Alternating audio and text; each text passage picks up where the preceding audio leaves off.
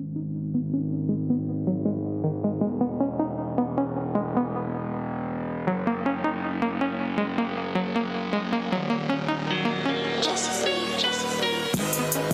taking pain pill. I'm taking pain pill. A nigga take away the pain. Smoke a lot of good. I smoke a lot of good. Thinking I can blow away some pain. I'm sipping codeine. I'm sipping codeine. Wishing I could slow down pain. I'm trying to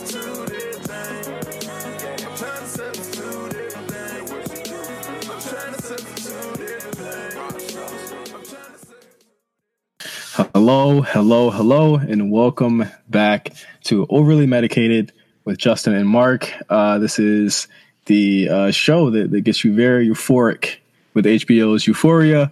Uh, thank you guys so much for for the reception to the show last week. I, I feel as though we did the world a, a, great justice talking about this show. It feels like a lot of people want to talk about Euphoria. Uh, how did you feel about the reception, Mark? I thought it was really good. Not only did it look like there were many people that uh, loved the fact that we are talking about Euphoria from a podcast perspective, it put people on the show. So that's one thing that I was very um, happy to know that all the talking that we had for episode one and episode two last week uh, put a, put a lot of people on the show. So that's good. Yeah, it it is a. It's a. I mean, you know, it, it's a show everyone talks about. I mean, I saw the chatter on Twitter, even with uh, free agency going on. Like Euphoria is still like dominated my timeline tonight when we were, you know when when the show was airing. It's done. It's done. It's done really good. the The acting has really spoke for itself. Um, we've talked about all the imagery, the cinematography, everything that has made Euphoria what it is as of right now. And episode three, what we are going to talk about this week, does a very good job of furthering a lot of storylines and putting certain areas into perspective as we get deeper down the road. But um, I'm excited. Yeah, I'm I'm very excited. Uh, episode three, of course, uh, the aptly named uh, "Made You Look." Uh, in a lot of ways, very very true. This episode, a lot of a lot of looking going on. Um, I I do think that this episode, as as you just said, Mark, was a lot of uh, build up for episode four, which seems to be it's the halfway point of the season, uh, but it seems to be you know, you don't ever want to get a show where it's like spinning its wheels. I feel I, I felt as though this episode in a lot of ways spun its wheels for a couple of characters. Uh, I, I, but I think it put in perspective what we're preparing for, and that is the fallout of what's going to happen between Rue, uh, Jules, and Nate, of course. And I think, of course, the fallout of that is going to kind of affect everyone because the, the storylines all intertwine into this Yeah. one or, or intersected into this one uh, on this episode. But again, uh, I, I have to say, like even even with the the singular focus of those of, of those characters, um, a lot of great performances on this episode. Jesus, good God, Jules and uh, Jules and Rue. I'm sorry, and Zendaya. Uh, you know, excellent in this episode. I think she's been really killing it. Yeah, Hunter Schafer still very, very well. That is the character of of Jules that many people who watch Euphoria have been tied into. Just her relationship with Zendaya um, and Rue as well, and all the other characters that are in here. You- the the the producers and the writers do a very good job of telling many different stories in between these type of areas. Because again, like you said, all of these different types of things intertwine, uh, whether it's friendship wise, relationship wise, um, certain small things that you catch in between certain areas uh, between episode three. And they've done a good job of doing that. But at the end, you start realizing that they stay pretty true to what the uh, grand picture of Euphoria is going to be. And that is mainly the relationship between Rue and Jules. Absolutely. So let's get right into it. Episode uh, two of Overly Medicated, episode three of uh, Euphoria starts off with Kat, uh, and, I, and I do I have to say if they're going to continue this this uh, Rue as a narrator uh, thing, even though there are moments in this on the show today, uh, there are a couple of moments where she, uh, Rue is an unreliable narrator once again. Mark, did you catch a couple of those? Well, t- this, uh, today, Yeah, on this episode. when she told when she started going into detail about Kat's summer that she had when she was a child and going into Jamaica, well, being on vacation in Jamaica, uh, being with her family, and being so enamored with uh, virgin pina coladas, and that being the main source of her weight gain when she came back to school. Um, I thought I thought it was pretty interesting. I, I'm not positive how I felt of Rue being the narrator of that. Yeah. But um, it was it was a story that we could use from Kat to show pretty, pretty much the different types of things that Kat has been in her life to make her what she is before everything that had happened of her getting pressure to have sex in general, as well as the sex tape leaking in episode two. Yeah, uh, and of course we're going to start this show off today with talking about her storyline. And in in, ter- in terms of, of Rue as a narrator, I, I do agree with you there, Mark. But also, like, there's a part where uh, I think Jules says that she's like jealous, and Rue like kind of cuts in in the narration and says, "No, I wasn't." no, no, no, no, no. I was like, "All right, that's cap. That's that's that's auto cap. We can see it immediately. We saw it last week when she was yeah. stuck with Jules, and um, she had that conversation with her before uh, she went off bike riding, and Jules has done such a good job of just I, I, will say her talk game is on point. Her yeah. talk game is very on point with Rue, and you can see it very well in episode three because anything that Jules says, Rue is literally hanging off the, uh, pretty much hanging off her finger. Yeah, absolutely. Uh, but for Kat, um, again, we we get a really visually amazing anime section in the first 10 minutes of this show, pretty much reminding you and everyone in the first 10 minutes of these shows, every single episode, why kids should not be watching this show. This is not like, again, I said this in the first episode. This show is not for kids. It is for us. It yeah. is for adults to to kind of enlighten you on what's really going on or what you think is going on. You know, this may play to a lot of the things you think are going on or things that you, you don't think are going on or, or could be going on. But yeah, it, it is a, a wild uh, Jonas uh, was it the Jonas Brothers? It was Jonas Brothers, right? Harry Styles was that in? Was that was? Uh, it was One Direction. One Direction. Yeah, I'm sorry, I get all those motherfuckers mixed up uh, between Harry Styles. uh, what are your thoughts on on this uh, on her fan on Kat's fan fiction as a child on what the the uh, gay sex of uh, One Direction members? I thought it was pretty cool just telling the story of the popular teenager that is mainly popular online, and they bring up the fact that Kat had a very big following on Tumblr.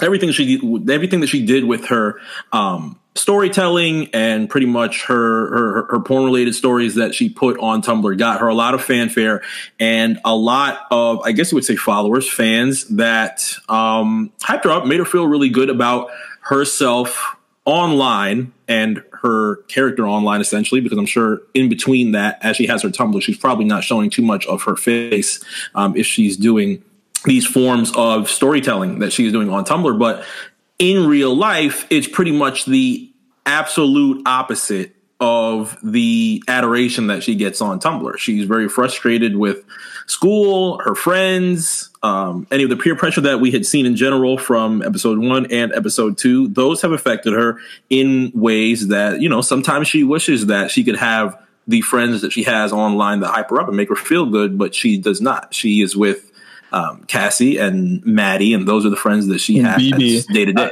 I need a BB story. I need a BB story. What's up with BB? I've appreciated just BB being on. The, I've just appreciated BB just being on the side. A nice little one. A nice little one liner. I don't think we need to go too deep into BB story. Uh, is Kat's Tumblr obsession? Is that? I mean, you were you were really big on Tumblr. You know, when, when you and I became friends, that was one of your first things that you and I talked about uh, yeah. at length. What was Tumblr? Is this kind of like true to life as far as just like how that type of admiration makes people feel? There were many cats on Tumblr, I must say. I don't remember following too many that were creating porn related stories of this nature, but it is a story that you more than likely see if you're on these types of blogs. You know, the the the fact that um, the followers and the fans that you receive at that time can make you feel so much better than what is going on in your real life. Sometimes you wish that you could switch up those types of scenarios. Yeah. Yeah, it, I just thought it was cool that they kind of you know brought in a very um because you know these stories used to be like MySpace you mm-hmm. know, it used to be like MySpace obsession. Now it's like Tumblr obsession. It's like that. That's cool. They brought that in.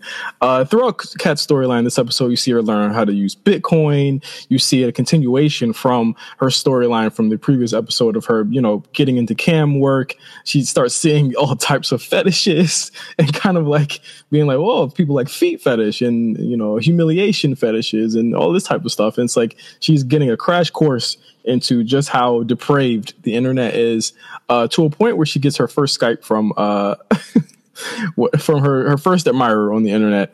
Uh, yeah. this is a very prolonged scene uh, in in the in this show. So uh, I I mean, how did you feel watching this? I I couldn't, you know, there's a there's a small penis on the screen for 10 minutes there. Yes, that is a fair warning. Um it hasn't it, it wasn't as it's a little bit different than episode 2 was. Episode 2 there was of course the graphic that we had that we had seen from there, but episode 3 does a very good job in focusing into getting you a little bit uncomfortable. And mm-hmm. it's a it's a good point. It's a good point to that because again, you have Kat who is still not a hundred percent all in with all of the kinks and things like that that she is now going to encounter uh, being being online like this. But she gets into the uh, Skype session well, at first she almost even forgets. She has to rush. She said the guy says that he's about to call her in five minutes. She's like, "Oh shit!" puts on puts on all of her stuff, hides all of her photos to make sure that nothing is able to be seen personally from her. Puts on her mask, gets on, and the guy is there, and it's this repulsive. It's wrestling Twitter. It's wrestling Twitter. It's, it's, a, guy from, it's a guy from wrestling Twitter. so he's there, no shirt and it's just quiet and he is just and he and he introduces himself and already you feel the discomfort. Yeah. He goes into how um he goes into how happy he is to see her in general. He gives her a fair warning that he is a little bit of an odd character. He has some weird fetishes. And from that he says i'm going to show you something. I have a surprise for you. I'm going to show you something. And pulls down his pants and we see pulls out uh well, yeah, pretty much pulls out and sees what we see. And, and at first, Kat is is just like literally laughing, like like like literally laughing. She's shocked, and that becomes one of his fetishes. And because of that, you get the scenario, you get the part of the scene where he literally starts masturbating. Yeah. and says to continue. It's, keep, keep, it's really explicit too. Yeah, if you if you turn your head, I don't blame you. If you turn your head, I don't blame you. Yeah, I mean, I mean, essentially, he he tells her to keep laughing at him, keep embarrassing him, keep humiliating him, and she does. And you know, if he cheats or, or does something else, which I'm I'm guessing he probably masturbates or uh, can't like you know does a, a Skype chat with someone else, he's yeah. cheating and he owes. So he, he pays Kat a fine. We see throughout the episode he pays her uh, upwards of two hundred dollars, which becomes one hundred and sixty dollars after she has to pay out Fezco and crew. Uh, and you know that that is essentially the totality to, to, the totality of her uh, storyline this episode. But it all ends positively with her becoming more confident. You know, it, she she gets a a whole new makeover, a whole new wardrobe. Her mom was like, "What in the fuck is going on?" Yeah, her mom was even stunned. yeah, her mom was even stunned. it was. I mean, her mom even didn't even like think about like why are you taking video of your feet. Like I was thinking, like, man, I, I need to protect my daughter, bro. yeah, she was like, all right, you can take photos of your toes a little bit later. It's time to have dinner. didn't even, didn't even didn't even fucking know that she's about to sell these feet pics for like fifty dollars. Yeah, shit is oh man, it, it super super crazy, but it was it was a jug. It's the first example of the jugs that happen in mm. uh, Euphoria. That, that's a that's a huge jug. Uh, this episode, I want I wanted to just get through this next storyline thread because I don't think anything in this episode, and I'm going from like most or, or at least to most uh, McKay and Cassie, what, what happened here? I, I, think that I thought really thought we were going to go somewhere with these two um, on this episode, and we don't really get much from them at all. So Cassie is introduced in episode three at the lunch table. Uh, Kat had finalized what she was doing in class, and I believe that is where she originally got introduced to um, the guy that she uh, met on Skype, and at this time he's trying to set up the Skype session. He's even trying to bargain with her and, and, and state, "Hey, I'll give you fifty dollars." Mm-hmm. Uh, she says no. He goes up to 100 and things like that. So, in between that time that Kat is at the lunch table um, having this conversation, you have the conversation between Maddie and Cassie, and that is where Cassie is introduced, where uh, they are having brief conversation, and she is about to go meet up with McKay for the weekend and this is going to be McKay's introduction to frat life. And he's yeah. about to bring her to her first frat party and his first frat party as well. But more importantly for McKay, this is his introduction into the frat. So Cassie is here to be very supportive and, of course, enjoy her first taste of college life. Yeah, uh, very uh, some interesting things to note. All white frat. Uh, all white Oh wait, uh, they have these guys chugging four fucking Lokos. I, I typed out really in really big lettering green. Uh, then I said this college party green. Yes. um, it's, it's pretty much Cassie kind of you know she's kind of standing off it you know almost afraid almost almost like nervous to see what's going on there's a lot of f words f bombs being thrown around in this party as well uh, mckay almost to me seems as though he's in over his head in college almost right The Four Loko scene had me like, oh god, he's about to die. He's about to fucking die. And I thought Cassie was gonna be like, oh, you're chugging Four Lokos, nigga, let's go, let's get out of here. But she was, she was, she was completely supportive. yeah because, i mean she she ended up drinking the fucking goldfish out of the glass i mean Yeah, when she took the shot of goldfish, when McKay was like, I don't know about this. And I'm sure anything that would have happened after that was like, oh, you want to drink this goldfish? All right, let's brand you. Let's do whatever weird stuff that happens in those types of frats when I guess you don't do what the um, direction is. They strip He- you. Yeah, they got st- the first dude got stripped for not finishing his four Loko, and I would not like to see what they would have done with McKay, but Cassie made him feel a lot more comfortable. They took the shot together. They continued with the rest of the party, and I think ended up fucking on a sink. Yeah, they did, and uh, he takes her home.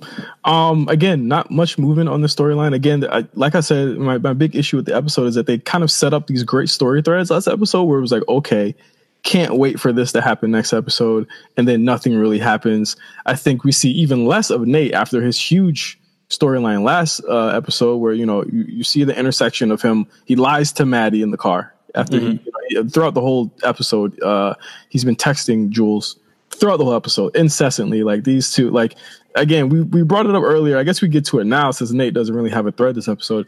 Yeah, Jules' talk game incredible, bruh. my There- nigga Jules.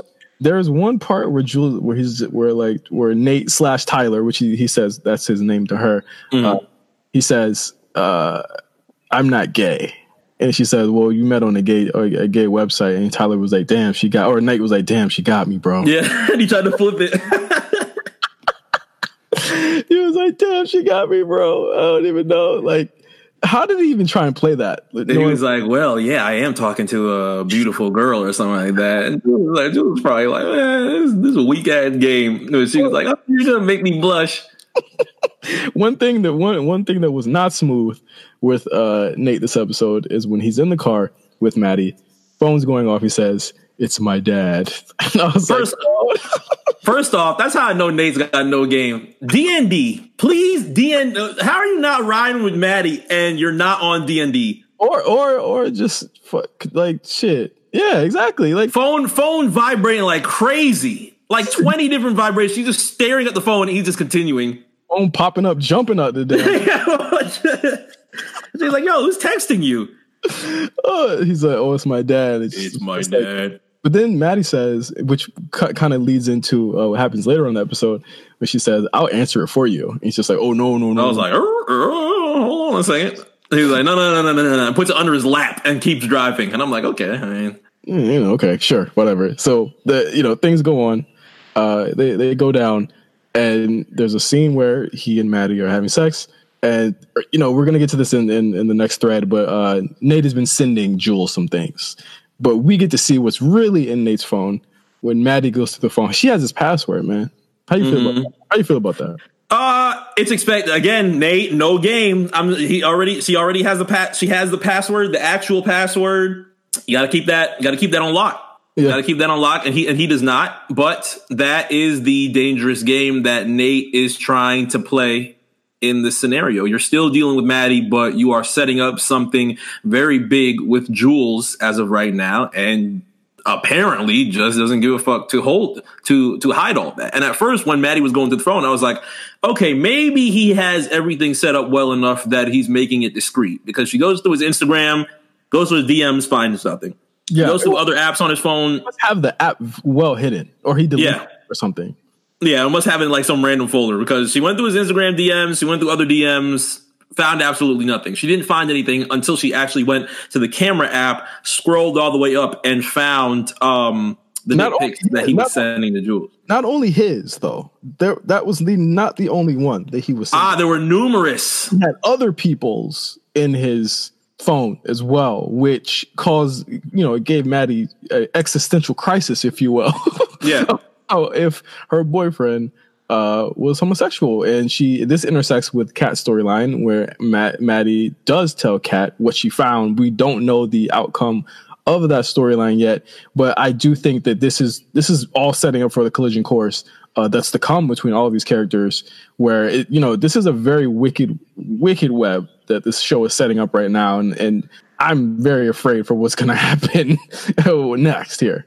And the one thing that I, the one small thing that I actually appreciate, especially in that scene, is just the the the, the key to staying within the teenage lingo. Because when Maddie is about to tell Kat, she's just like, "You better, I swear, you better not fucking tell anybody." I'm like, this is just this is just such this is just such teenage lingo because you know it's something about to drop or something's about to leak once once this happens. Yeah, as soon as they say "don't tell," oh, best believe it's getting fucking told. Uh, um, I mean, again, another another storyline uh, thread this this episode that didn't really go anywhere for me. There was a bunch of again, it was spinning its wheels. Like we don't we barely see Nate in this episode at all, other than uh, the text that he keeps. You know, I really did like these the uh, relationship with he and Jules continuing with the framing of them uh, in Split. Uh, mm-hmm. Screen. I thought that five minute stretch was really, really great between their texts and stuff like that. And it seems genuine, but you also question how genuine Nate is here. Um, you're, you're still not sure like you, you can tell he feels something, but I knowing what he did last episode, I'm not sure what the fuck he is exactly feeling here.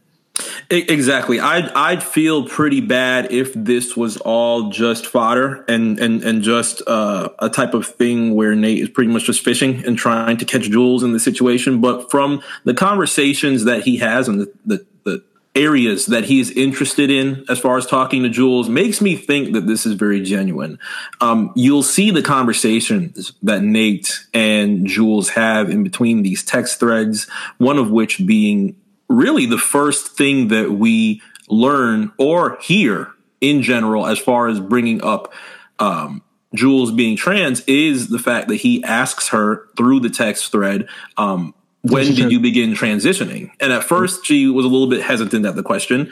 Uh, he immediately apologized and said, I- am not sure if this was a, a, a bad topic or a bad thing to bring up." And no, she said, "She said no, it's cool," and just continued with the conversation. So the conversations that they have had in between that time becomes very genuine. And of course, Jules becomes even more and more interested in talking to Shy Guy 118. And from that, you get their first question about seeing each other in real life. And Jules is very happy. She wants to bring it up and eventually ends up bringing it up to Rue. But in between these text threads that you see between Nate and Jules, you see on the side the side eyes of everybody that is hanging out with Nate and Jules, and they don't really receive too much conversation from them because they are so deep into their text thread. And because of that, Rue becomes very, very irritable. Yeah, and and Rue being irritable is it's all it's always a thing in the show, but this episode more than anything, she becomes very irritable. But before we get to Rue, um, there is also a scene I want to talk about where the, where she sits in class. Obviously, Nate knows who he's talking to. Um, but again, that scene where they're in class and he looks at her, that shit kind of it's it's frightening almost in a way. It's still it's still eerie. It's still eerie. So you, so you'll feel that you'll feel that everything is you know a very good qual- quality conversation. They're both very into each other. Of course, Nate is uh, has pretty much an upper hand here because he is still hiding under um, uh, being anonymous while Jules is completely out there. So to see him in the back sending his conversations and seeing Jules react to it and respond to it in real time, still pretty eerie because we're yeah. not 100% certain what Nate is going to do with this. If he's still going to be dangerous, as dangerous as he was about to be in episode one, or if this is a true interest. Yeah, very, very fucking eerie. Uh, but their you know commitment to each other is, cute in a lot of ways. It's it's, it's Nate in a in a you know emotion that we haven't seen him you know seen him deal with before in the show, and Jules just seems very much you know the same as she always is. You know, free spirit and, and very positive in a lot of ways, and and I think that that's a really cool. Uh, way to juxtapose her next to Rue, who we'll talk about now. It is one episode, or uh, I guess two weeks since the fentanyl uh, incident from last episode, mm-hmm. uh, in, in which she disappeared for 16 fucking hours. Um, and this causes Jules and her and uh, Rue's mom to kind of put their foot down. Uh, but I mean, first with Jules pretty much saying, you know, Rue, if you don't get clean, I'm not going to hang out with you anymore. And I, and I think me and you both kind of predicted that this would be the case with her. Yeah, the one thing that I did appreciate about this scene a lot was the difference in conversation that you could have with a parent compared to what you hear from a friend when it involves helping yourself out and dealing with certain situations and getting that type of advice to clean yourself up and make yourself a better person. Mm-hmm. A lot of us have experienced the conversation that we've had with a parent where they might be giving you um, this information and this advice that could help better yourself. And hearing it from a parent becomes so much of a different experience of what you're hearing and the advice that you're getting compared to when you hear it from a friend, especially from a friend that you start realizing yourself that you are beginning to have a lot of feelings for, or it could not, it couldn't, it might not even involve feelings in that type of level at all. There's somebody that you truly respect as far as their opinion. And yeah. you see that when it comes to Rue discussing this with her mom compared to what Jules tells her when they're lying in bed. And she is very emotional when she says, I don't want you to kill yourself. Yeah. I this thought, thing is very serious. And I, and I thought that was, again, a great juxtaposition because, you know, Jules' own, I, I feel like Jules' addiction is really just being in love. Mm-hmm and Rue's is is kind of she's using Jules as a coping mechanism, which is again is unhealthy. And um, I, I really honestly feel like Rue does love Jules, but is not in love with her because the way she reacts in this is is very very much you know the the sign of an addict of, of using someone as a token where it's like okay this is the person that's keeping me clean if they don't answer me i'm gonna i'm gonna spiral out uh, and again yeah. you see a lot of these feelings with rue throughout the episode including uh, when she's when she's judging the dick pics that nate is sending her uh, we get a really really funny uh, aside on that. I really thought this was probably one of my favorite scenes in the show so far, where she's judging the uh, the quality of dick pics. I, th- I think that's a very important uh, message that they need to be talking about here. Yeah, I like the comedic uh, relief that Euphoria provides, uh, and, and and sometimes it's even just completely brief. It doesn't even have to be anything too long. They'll immediately jump into something comedic like this and tie it back into the story. And despite the fact that Rue is, is, is, is taking a few minutes to discuss all the different types of things that people see when dick pics are sent and whatever's going on in the background of them and making sure that whatever you send is of course consensual and not a hundred percent fucking creepy.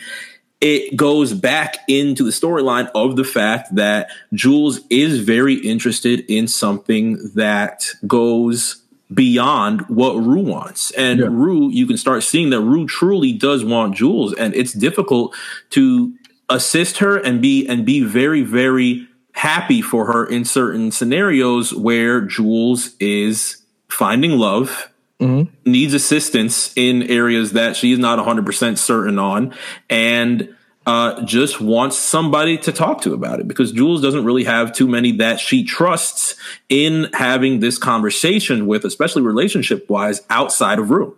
Yeah, absolutely. And I mean, Rue's I, again credit to Zendaya's acting here throughout this whole episode. Um, her her look of annoyance is very palpable. I get it. I understand. No one likes to hear this type of shit.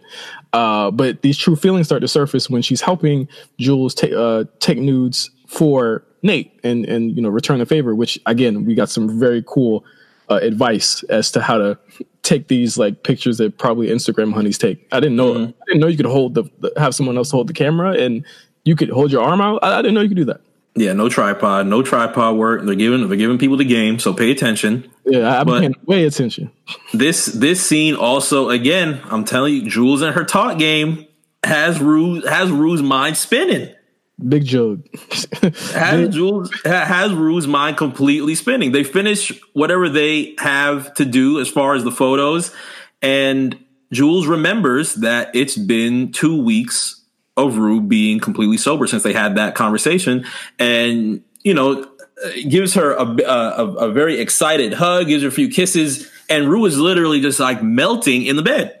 Yeah so you see you see the happiness that Rue has being this close to Jules and, and, and being so close to her in these types of intimate conversations, intimate sessions. uh, but she has not been 100% truthful on how she feels about Jules. She kind of represses that. And her irritability that you see throughout the show, I thought it was just um, also a factor of her being two weeks clean. She has not been on any drugs allegedly since um, the fentanyl accident, and but they think it's they think it's sixty days, which is hilarious when she says it.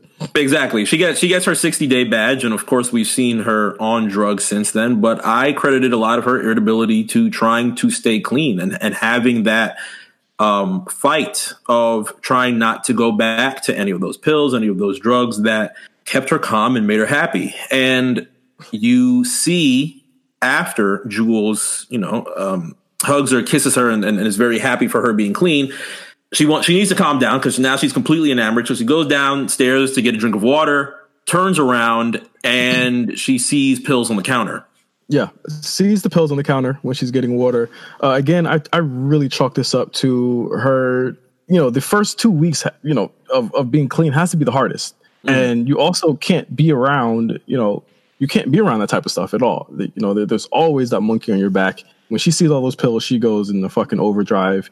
But again, she takes she takes the pills, which I'm assuming is her father's pills, which were just left out, which is mm-hmm insane uh, and takes them goes home. But again this is also unrequited you know feelings of, of, of love for for jules. And i mean regardless of how happy she was like you just described mark she knows that like it's not you know it's not the way it's not going the way she wants it to. And rue begins using again uh, very quickly uh, goes to uh, her na meeting is once again lying to those people there, which I guess it makes it easy for her to lie in front of those people when she's high and uh, she gets caught out, called out by Ali, one of the NA members who sees right through her, and, and, he gives her a very cryptic warning where he's like, you know, are you willing to stop lying, or are you willing to come with me and eat pancakes, uh, and walks away. Uh, but we see we're starting to see Rue. I mean, in record time here, crack and slip here. She is literally going back to how she was, and is also becoming like a pretty much like a puddle in front of Jules because she's seeing that you know she could possibly be losing her love interest because then that's when Jules pretty much announces that she's going to go meet with uh, Tyler slash Nate uh, by the river. Uh, she she does express how she's worried about her, and uh, Jules t- again Jug season Jules ignores her, totally ghosts her. Mm-hmm. Causes causes Rue to like go completely insane, go up to Ju- to Jules' house, and then we get the kiss. Rue kisses Jules. Jules is sort of sort of like, uh, what? and Rue uh, pretty much leaves after that. What did you feel about this? Uh, you know, this stretch of action for Rue's character here. When it came to Jules, when it came to Jules and the conversation with Ali, first off, I love the fact that one of the few niggas that are on the show are the ones that can completely see through all of Rue's bullshit. And he sees it very quickly when he has this conversation with Rue. Pretty much just calls it out you're faking being sober on here. You're having this conversation. He doesn't really put it out to anybody, but lets her know his information and says, whenever you're done pretending, come meet me. We'll have pancakes, yada, yada, yada. So now Rue is still pretty irritable, mm-hmm. even more irritable because of the fact that there's somebody that is well aware that she's bullshitting in between um, Narcotics Anonymous. and when she's go back when she goes back to school, she has a conversation with Jules that Jules is now going to meet her, and Rue frustrated with the fact that Jules has been so carefree and so interested really in meeting up with uh, Shy Guy 118 in general. She states that it is because she wants Jules to be safe. She wants she she's very protective of her. She cares about her a lot and does not want her to jump into too many difficult um, well, too many uncomfortable situations. We've already seen how Jules dealt with uncomfortable conversations when it comes to and um, uncomfortable areas in general when she met Nate's dad in episode one. Mm-hmm. And Jules references that when Rue says that she doesn't want her being uncomfortable. And Jules says, I've been in areas where that are way, way more dangerous than what is going on with this. And she states that she's going to meet him after the after the carnival, I believe. After the yeah. carnival. And Rue says, Don't you think that you should maybe meet him in public, in front of people, like not at nighttime, meeting him after the carnival when there's nobody around?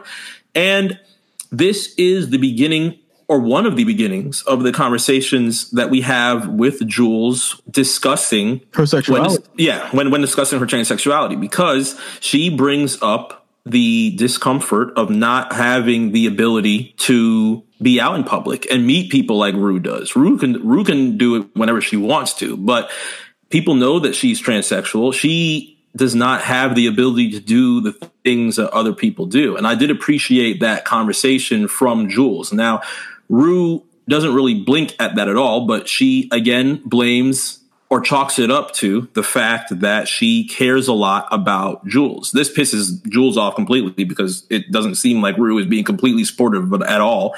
She well, leaves, she goes It's home. also like one of the first moments where, you know, I think we even questioned it last episode.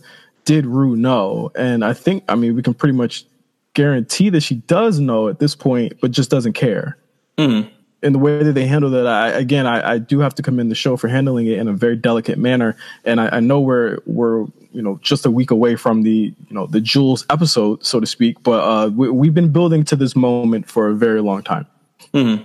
And it, it is it is something that has been very appreciated. Um, thankfully, we see the area that Rue pretty much knows, but everything else that has been bothering her as far as her talking to Shy Guy and so on and so forth, plays, comes into a really anxious time when she goes back to class, notices that Jules is not there, literally goes to her house and is a mess in apologizing to Jules, stating that they don't want to fight. She does not exactly want to fight. She has been very irritable. She loves her, doesn't want to see these types of things um, tear them apart. And Jules is completely understanding. Yeah, uh, I mean, again, it looked like Jules kind of pushed away from that kiss, right?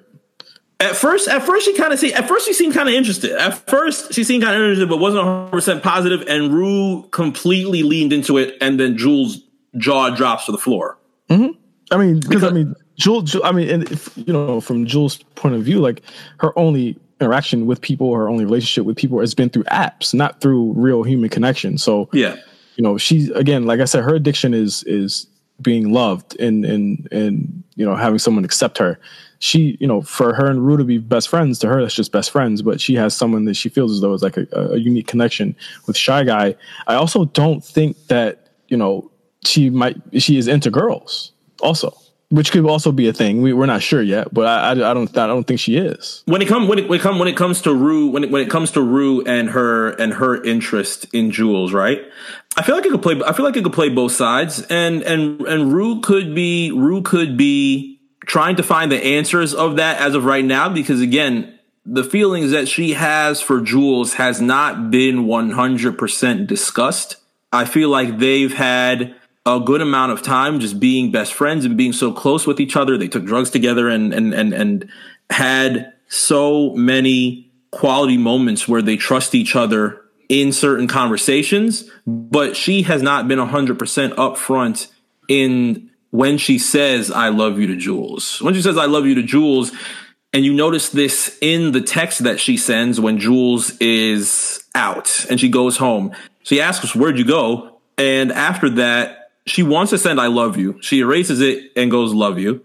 And then erases that again and puts a heart emoji. So it's it's still a hard topic for Rue to try and express her love in the ways that she actually feels it. And with time, it's going to be pretty difficult to try and still pretend to be best friends. And that conversation is going to have to come out one way or another in these next couple of episodes. Yeah, absolutely. Uh, from there, Rue does leave off of the the awkward uh, after that awkward in exchange between those two and uh, she goes to Fezco's house. Who, Fezco, who I mean, may clearly still be uh, reeling from the incident from last uh, last week's episode, but also taking a more hard stance. And you know, we've seen how Fezco has felt about Rue's drug use for the first three episodes here. Uh, from the first episode, saying you know. I, I don't want to see you know die. Second episode, actually seeing her potentially you know be harmed and, and almost die. She goes up to Fezco to get more drugs. He says, you know, I can't help you. Shuts the door on her uh, Zendaya once again gives a tremendous performance here as Rue, uh, set, basically saying, you know, Fezco, it's your fault that I'm this way. You know, you've ruined my love, my life, so help me fix it. Uh, keeps banging on the door, begging him to to open the door to give her drugs. He and I got to commend Fezco here for saying nope for not, not opening that damn door. Thank not, God. The the last jug possible on this show did not happen. He did not go for it. I'm I'm I fucking Fezco is the only person in Rue's life that will tell her no. Yeah. Which is insane. But he told her no. Uh, but this leads Rue to call Ali and ask to go out for some pancakes, leaving the episode open ended until next week. Very great ending to this this episode, even though I wasn't I was kind of unclear as to like what was going on in the middle of it here. Really have to say they nailed it at the end. I was just I was just so bothered. Not not not anything with the acting, but just the the fucking nerve. The nerve of Rue, the nerve of Rue to to blame Fez, and you start seeing her moral comp. All of a sudden, the fucking moral compass comes out, and and she is just letting Fez have it. He's a he's a dropout drug dealer. He has seven fucking brain cells. He's, selling all this all. to teens. But but he he know he knows what junkies do. He knows how yeah. they talk. He knows that's what she's gonna do. And He cares enough about her to not, you know, choose her life over a paycheck at that point.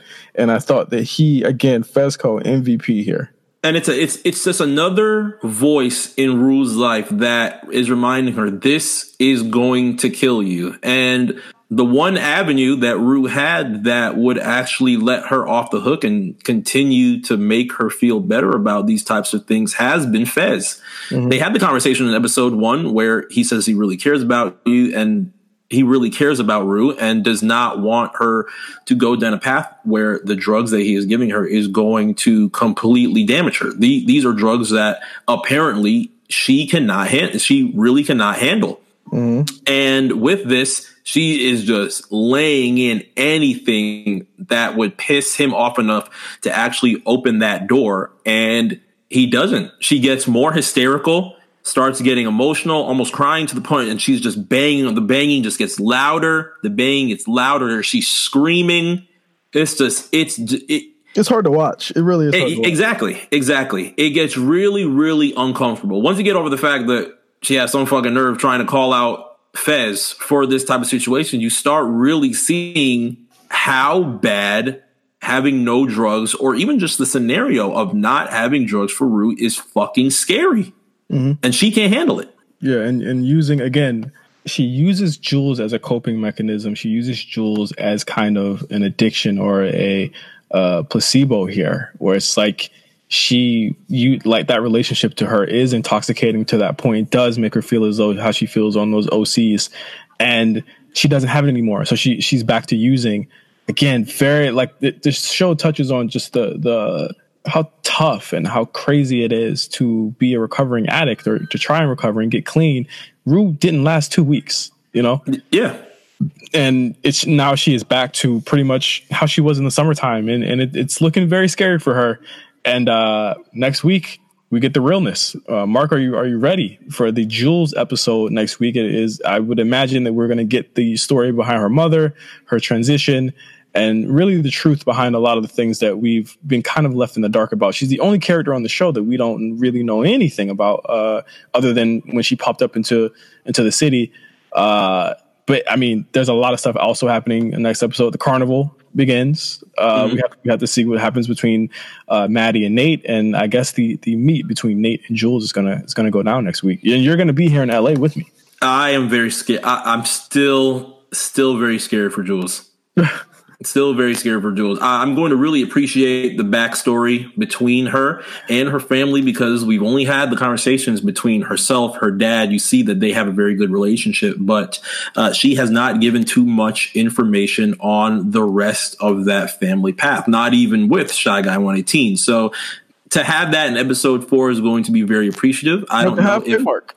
exactly already at the halfway mark of Euphoria, and who knows if the uh, family conversations that they're going to have for episode four eventually end up tying in to what Jules is going to do at this carnival and eventually meet Shy Guy 118. They gave us this preview and you see Nate in a silhouette in the background, but that's all that they gave us for episode four. So uh, I don't know.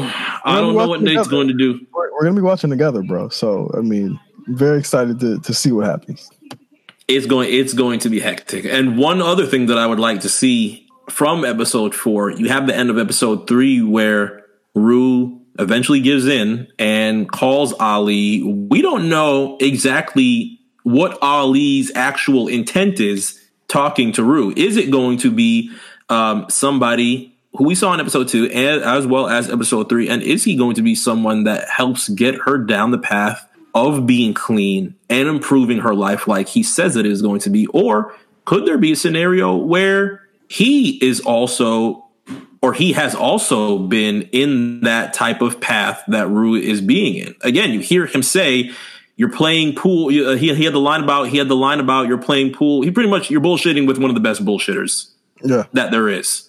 So the so question who, is, is: is is pancakes drugs or is pancakes pancakes? Pretty much. I'm hoping pancakes is actual pancakes and not heroin. Because if it's heroin, I'm just going to feel so bad for real. Hold on, let me Google pancakes. Drug, I think it's heroin, right? Drug. Well, but I thought pancakes and syrup was pills. Ah. Mm-hmm. Pancakes and syrup was was pills and uh pills. Or is it si- oh syrup? syrup. Yeah. Is on lean?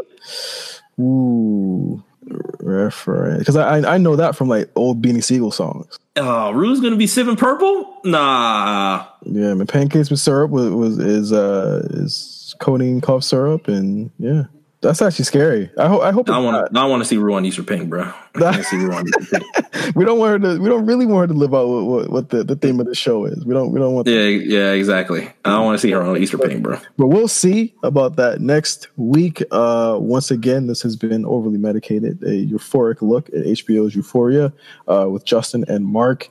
Until next week, uh, we're gonna try and do this live next week, huh?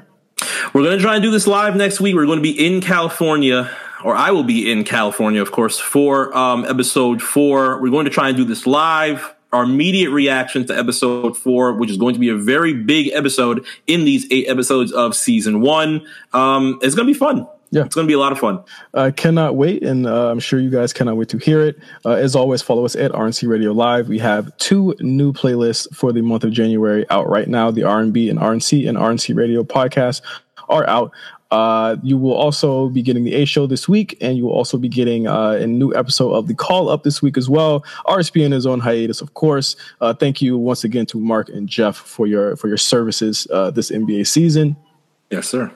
And uh, until then, uh, we'll see you guys next week. We are we're going to be very much like RNC cookout uh, hungover by yes. next week. So uh, once again, you'll you'll probably be seeing a lot of updates from the RNC LA trip uh, coming up this week. So uh, if you see us out in the streets or if you see us on Twitter and Instagram, say what's up.